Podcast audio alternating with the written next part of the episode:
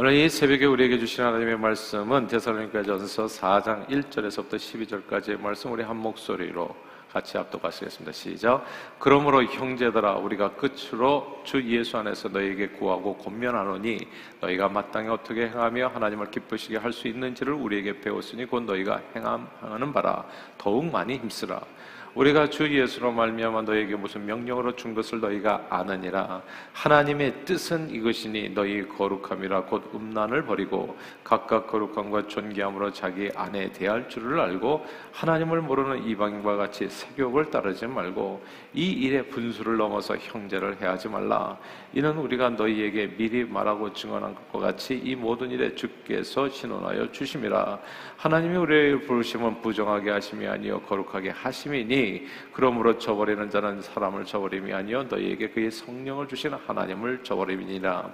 형제 사랑에 관하여는 너희에게 쓸 것이 없음은 너희들 자신이 하나님의 가르치심을 받아 서로 사랑함이라. 너희가 온 마게도냐 모든 형제에 대하여 과연 이것을 행하도다? 형제들아 권하노니 더욱 그렇게 행하고 또 너희에게 명한 것 같이 조용히 자기 일을 하고 너희 손으로 일하기를 힘쓰라. 이는 외인에 대하여 단정히 행하고 또한 아무 궁핍함이 없게 하려 함이라. 아멘.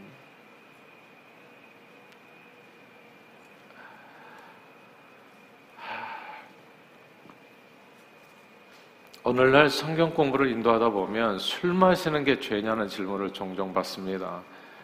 아, 이게 이제 요즘은 그저 평범한 질문이 돼버렸어요. 그리고 이제 여행 자유화로 인해 가지고 우리 한국 기독교인들뿐만 아니라 다른 나라 기독교인들은 어떻게 사는가 이제 이런 내용들을 이렇게 보게 되면서 비교적으로 봤을 때 아, 다른 나라 기독교인들은 좀 술을 또 홀짝홀짝 잘도 마시는 거거든요. 그러면 왜 우리만 술 마시는 게 죄가 돼가지고 오늘날까지 교회 다니는 사람은 맥주도 마시는데 죄책감을 느껴야 되는가? 이제 이런 질문이 되어지는 거예요. 자, 질문을 조금 바꿔보죠. 아, 예수를 믿어도 술 마시면 구원을 받지 못할까요?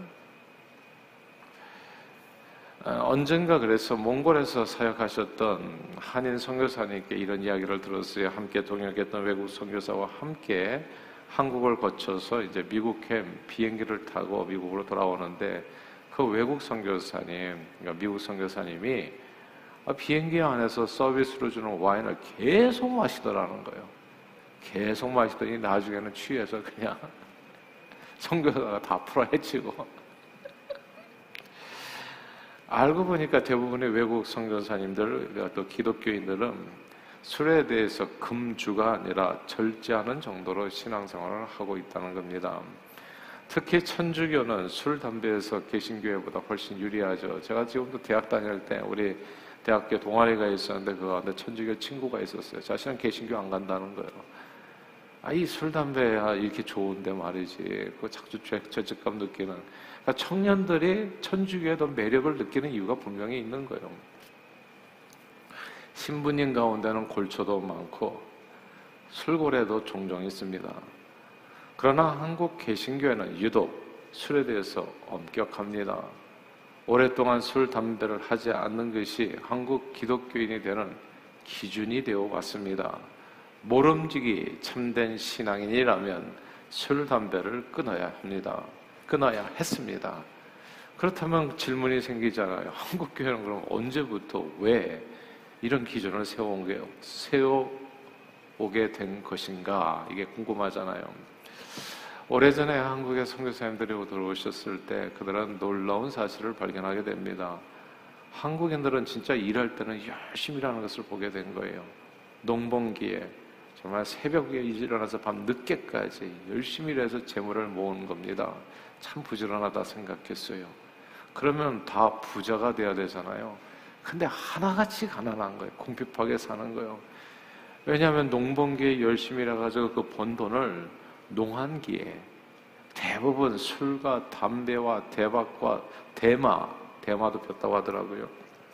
도박, 그리고 또 축첩제도가 있어가지고 음란한 행실에 빠져가지고 부어라 마셔라 또 밖으로 또, 또 살림 차리고 이렇게 해가지고 그 어렵게 번 돈을 다 탕진해 버리더라는 거예요.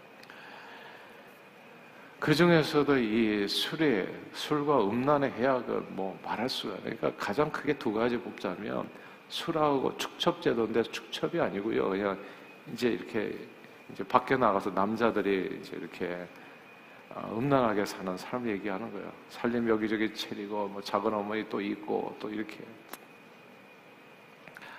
그러니까 이게 이제 한국 사회였었던 거죠. 근데 거기에 다 술이 연결돼 있는 거예요. 다. 그러니까 근본적으로 술이 빠진 죄가 별로 없어요. 그냥 집에 와서 애들 때리고 와이프 폭행하고 그리고 밖에 나가서 또 못된 짓 하고 하는데 다 술이 있는 거예요. 그러니까 이게 술은 폭음으로 건강을 해치게 할 뿐만이 아니라 그냥 사람의 이성을 순간적으로 마비시켜서 그래서 어렵게 모은 재물을 다 쉽게 잃어버리게 하고 집안이 그냥 폐가 망신하는 집들이 적지 않았던 겁니다. 근데 이게 세상 사람들뿐만 아니라 교회에서도 예수 믿고 구원하는 도리만 가르치니까 이 습관이 그대로 교회 안에 들어와 있는 거예요, 사람들이. 예수 믿고 성도된 분들 가운데서도 이런 세상 습관을 완전히 끊지 못하고 그러니까 초기 기독교 교회 다니 교인들이죠. 교인들 가운데서는 처벌도 가정도 많이 있는 거예요. 이 안에 참 이게 어처구니가 없는 거지. 그러니까 선교사가 볼 때는 진짜 한심한 거예요. 예.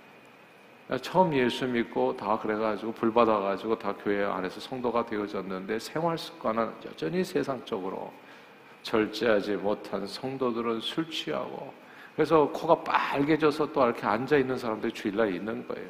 예, 정신 못 차리고 헤매며 예. 그 전에 너무나 많이 마셔가지고 그 전날에 술 취하고 방탕한 사람이 완전히 끊어지지 않았어요. 그래서 이런 모습을 보면서 개신교 선교사님들은 한국 교회 성도들에게 아주 엄격하게 기준을 적용시켰습니다. 금조하세요. 그리고 금연하십시다. 도박하지 마십시다. 축첩은 금지하는 겁니다. 자기 아내 외 다른 여자 두지 마세요.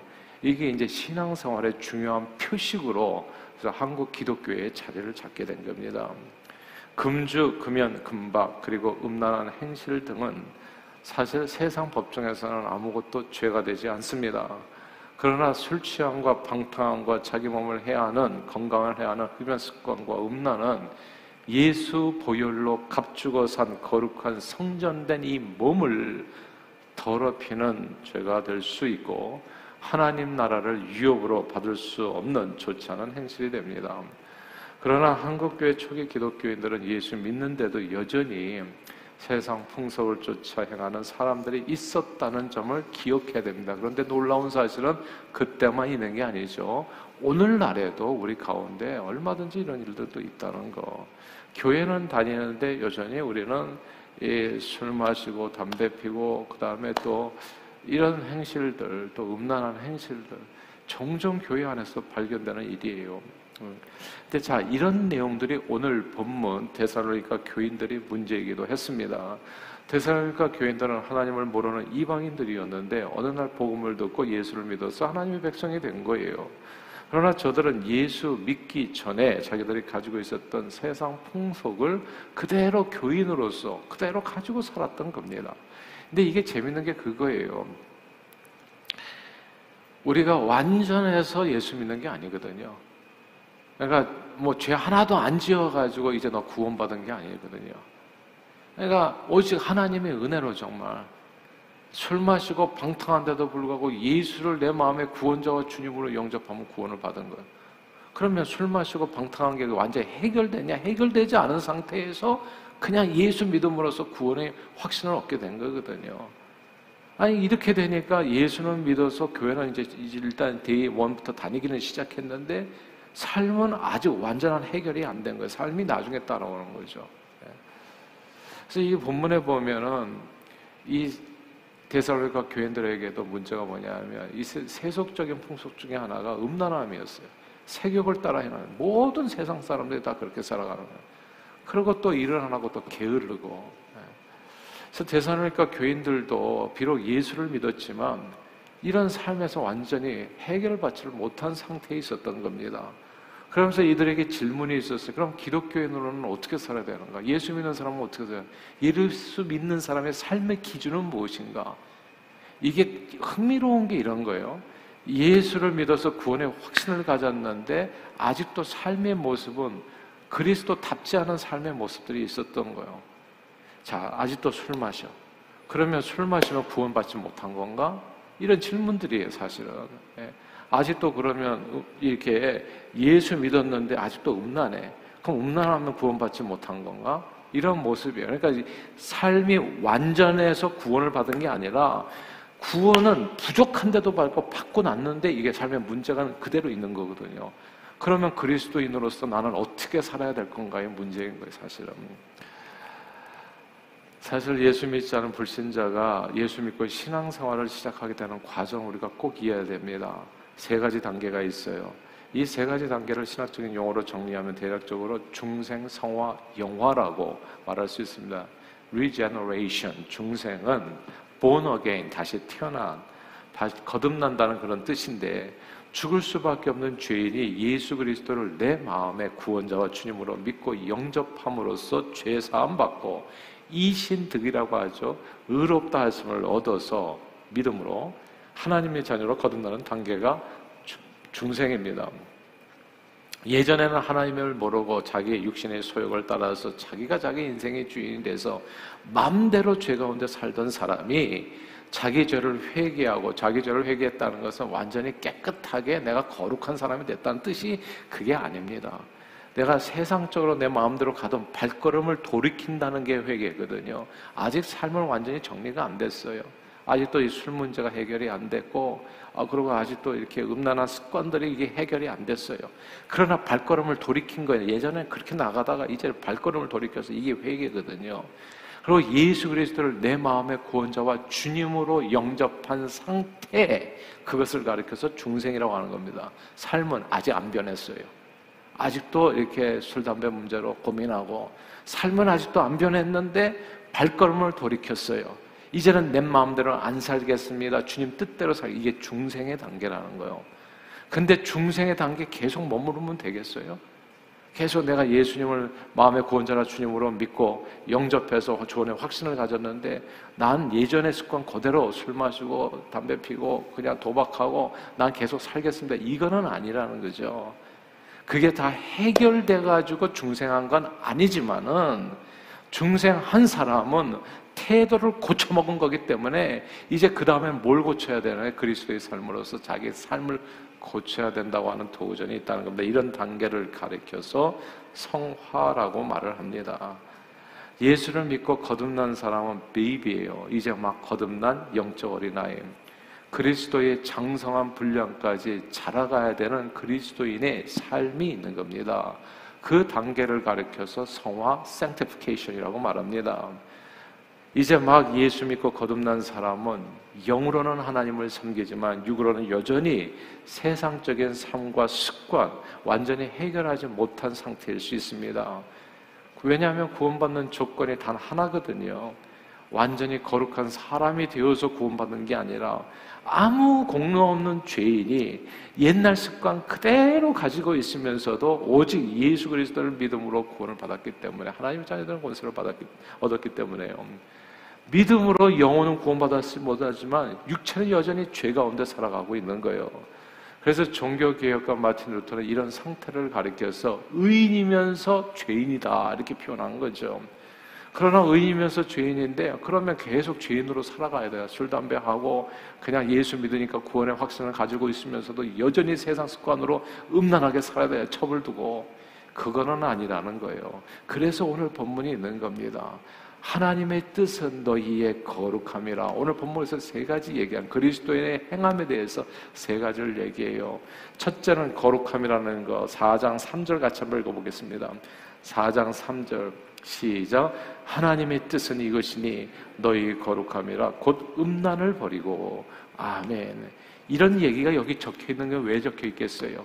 데살로니카에서 예수 믿고 교인이 돼서 교회 안에 앉아는 있었는데 여전히 첩을 두고 있는 사람이 있었던 거예요.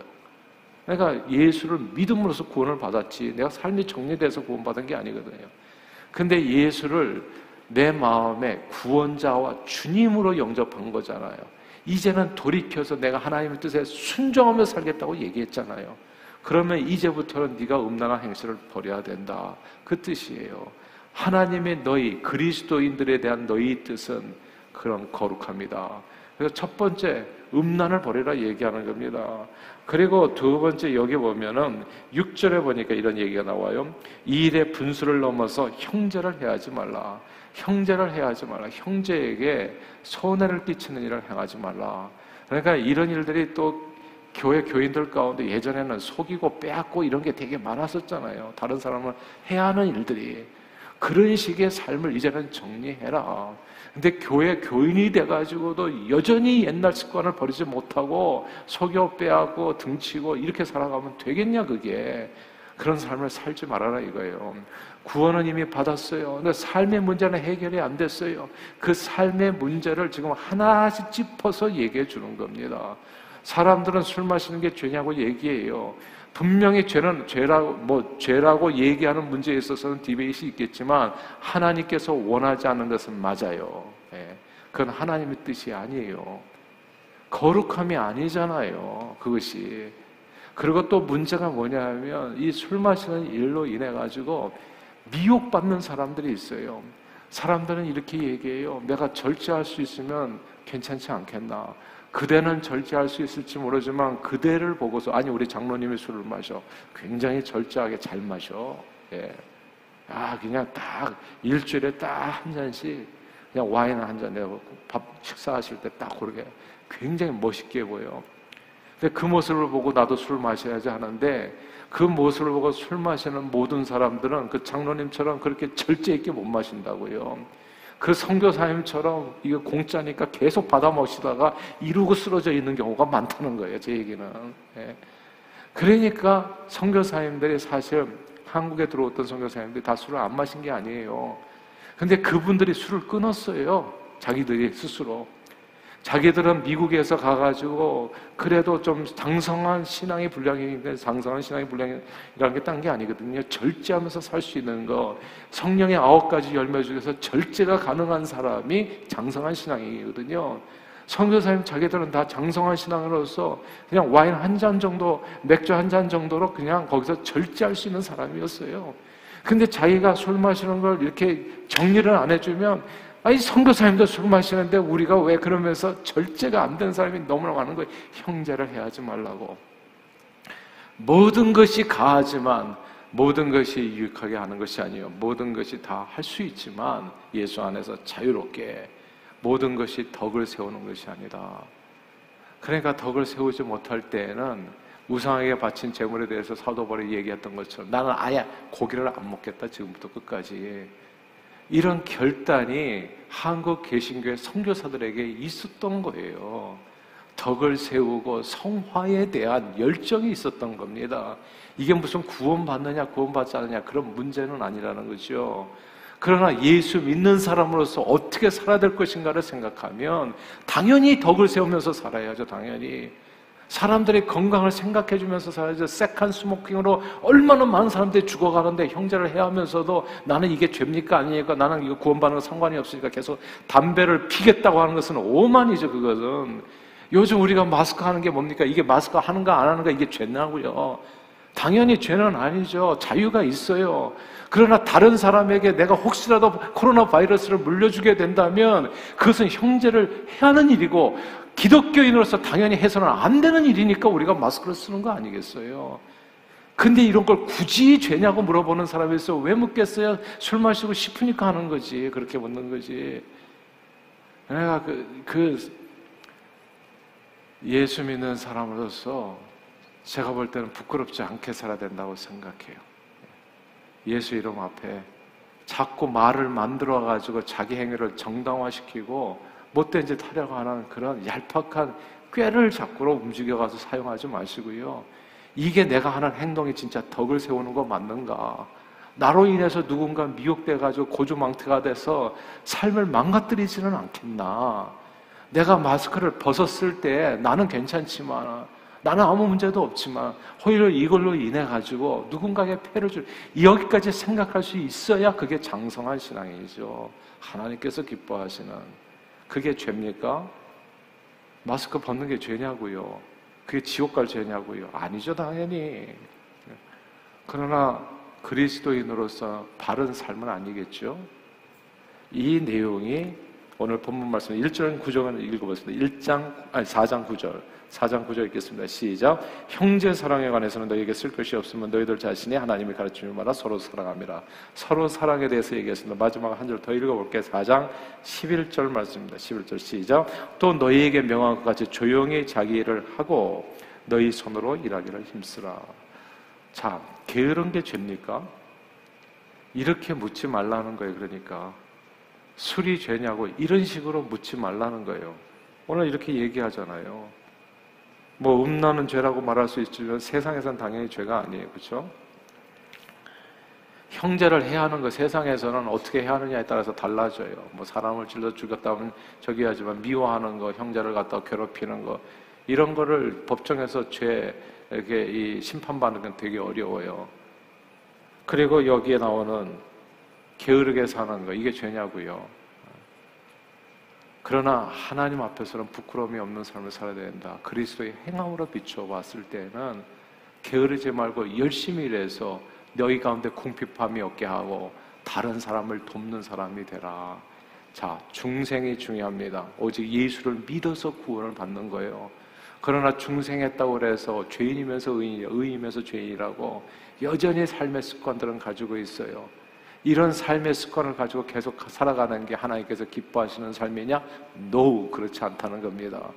이제 죄에서부터 돌이켜서 예수 그리스도를 내 마음의 구원자 주님으로 믿고 영접하고 살아간다면 이제 주님의 말씀에 따라서 순종하면서 살아가야 되는 성화의 단계가 우리에게 삶의 도전으로 남아 있다는 것이죠. 오늘 이 말씀을 꼭 기억하면서 하나님의 기쁨이 되는 저와 여러분들이 다 되시기를 바래요. 하나님의 뜻은 우리가 음란하게 술 마시고 방탕하게 아무렇게나 사는 것이 아니라 하나님의 우리를 향한 그리스도인을 향한 하나님의 뜻은 거룩함입니다. 형제를 해하지 않는 거요. 부지런히 일해가지고 벌어가지고 다른 사람을 돕는 삶, 그리고 형제 사랑하는 삶입니다.